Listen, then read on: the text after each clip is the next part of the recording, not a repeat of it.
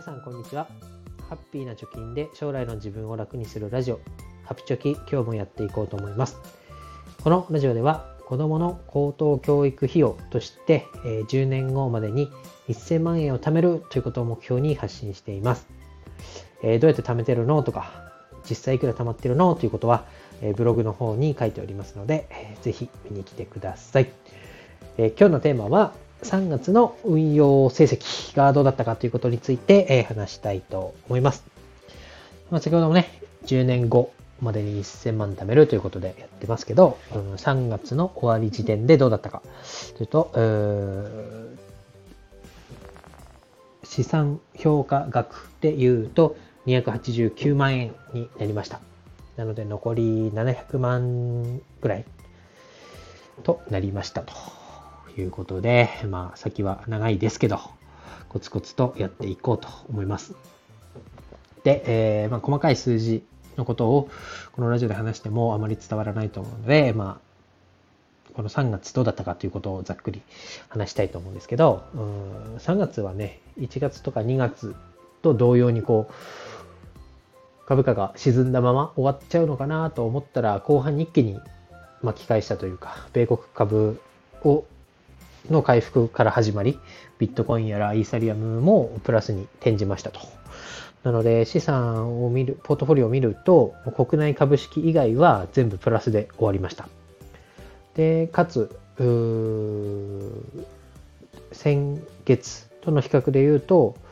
プラス41万円かな？で、前月比で116.8%と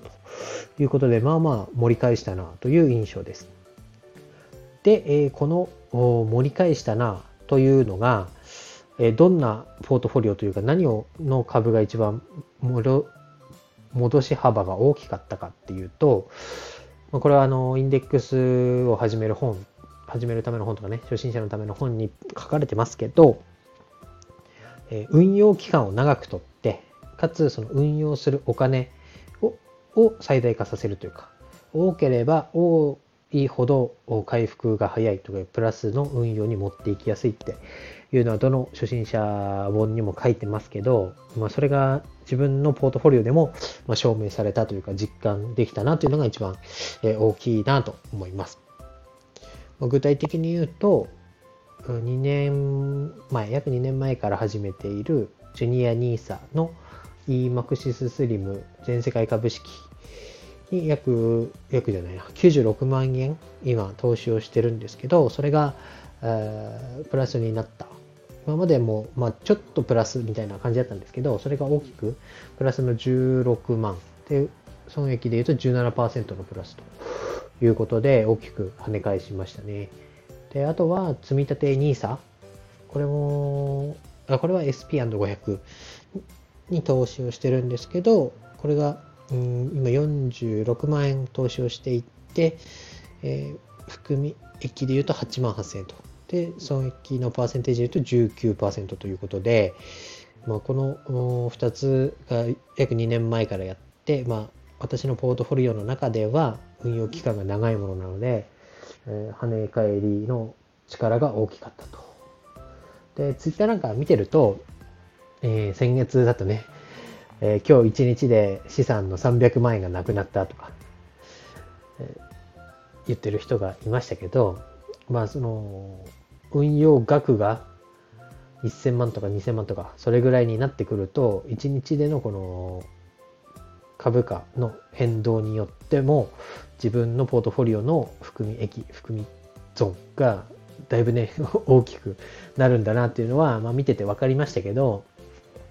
私のポートフォリオの中でも、もう金額少ないながらも、あこういうことなんだなっていうことが使うことができました。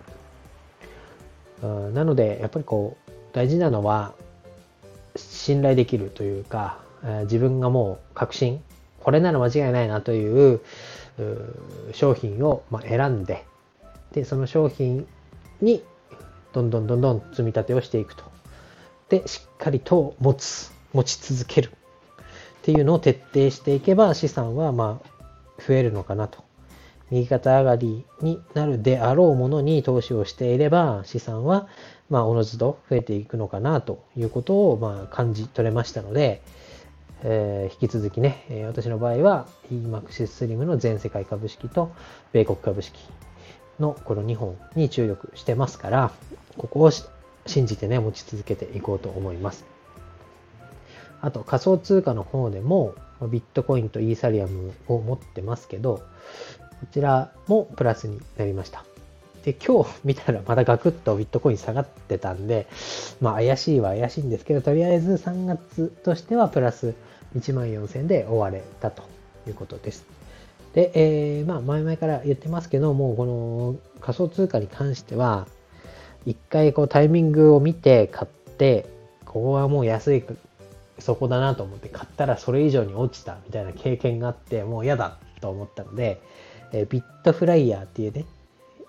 えー、ダウンタウンの松本人志さんが CM してます、してると思います。ビットです、フライヤーですみたいに言ってる CM があると思うんですけど、そのビットフライヤーで、えー、毎日積み立てというものがあります。これは1円から好きな、えー、仮想通貨に、毎日こう積み立て設定ができるっていうものなんですけど、私はビットコインとイーサリアムに各500円ずつ、1日1000円を毎日積み立ての設定をしているので、ま、今今月、今月3月は1万5000円ずつの投資にになったんですけど、うん、それでも、うん、評価額としては20万円ぐらいになったということで、うん、伸びてるなというところではあります。ま、ビットコインの価格とかね、イーサリアムの価格がすごいこう変動を毎日してるんですけど、もう下がるんだなと、1月2月も下がってたんで、今年、今月も下がるんだなと思って、全然相場とか値動き見てなかったらいつの間にかプラスになってたということで、やっぱりこうほっとくで勝手に、えー、投資、投資というか、買い付けを機会にやってもらって、あとはほっとくっていうのが、まあ、心のゆとりを持つという意味では、まあ、精神衛生上、良い投資方法なんだろうなと思いますので、こちらも、えー、続けていきたいと思います。まあ、まとめに入りますけど、うんまあ、プラスで終わったよというところで今は、とりあえず安心はしていますが、目的は10年後に1000万円を作るということで、えー、その10年の間にはコロナショックとかリーマンショックとかガッと落ちるタイミングが少なからずこれから何回も訪れるであろうと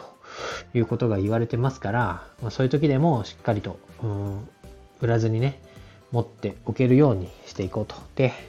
あとは、まあ、毎回毎回言ってますけど、この入金力、資産運用に回せるお金を自分の力で稼ぐっていうところを、ま、注力して、えー、まあ、今日はね、え4月の初めということで、ちょっと抱負めいたことも喋って終わろうかなと思います。まあ、新しくね、生活が始まった方とか、うん転職で今日から新しい職場みたいな方もいると思いますけど、うんま、運用の方もね、始めてみたい。それをきっかけに、え、何か資産運用を始めてみたいという方は、えー、ぜひこう、いろいろ、うん積み立て NISA のやり方であったり、さっきのビットコインの、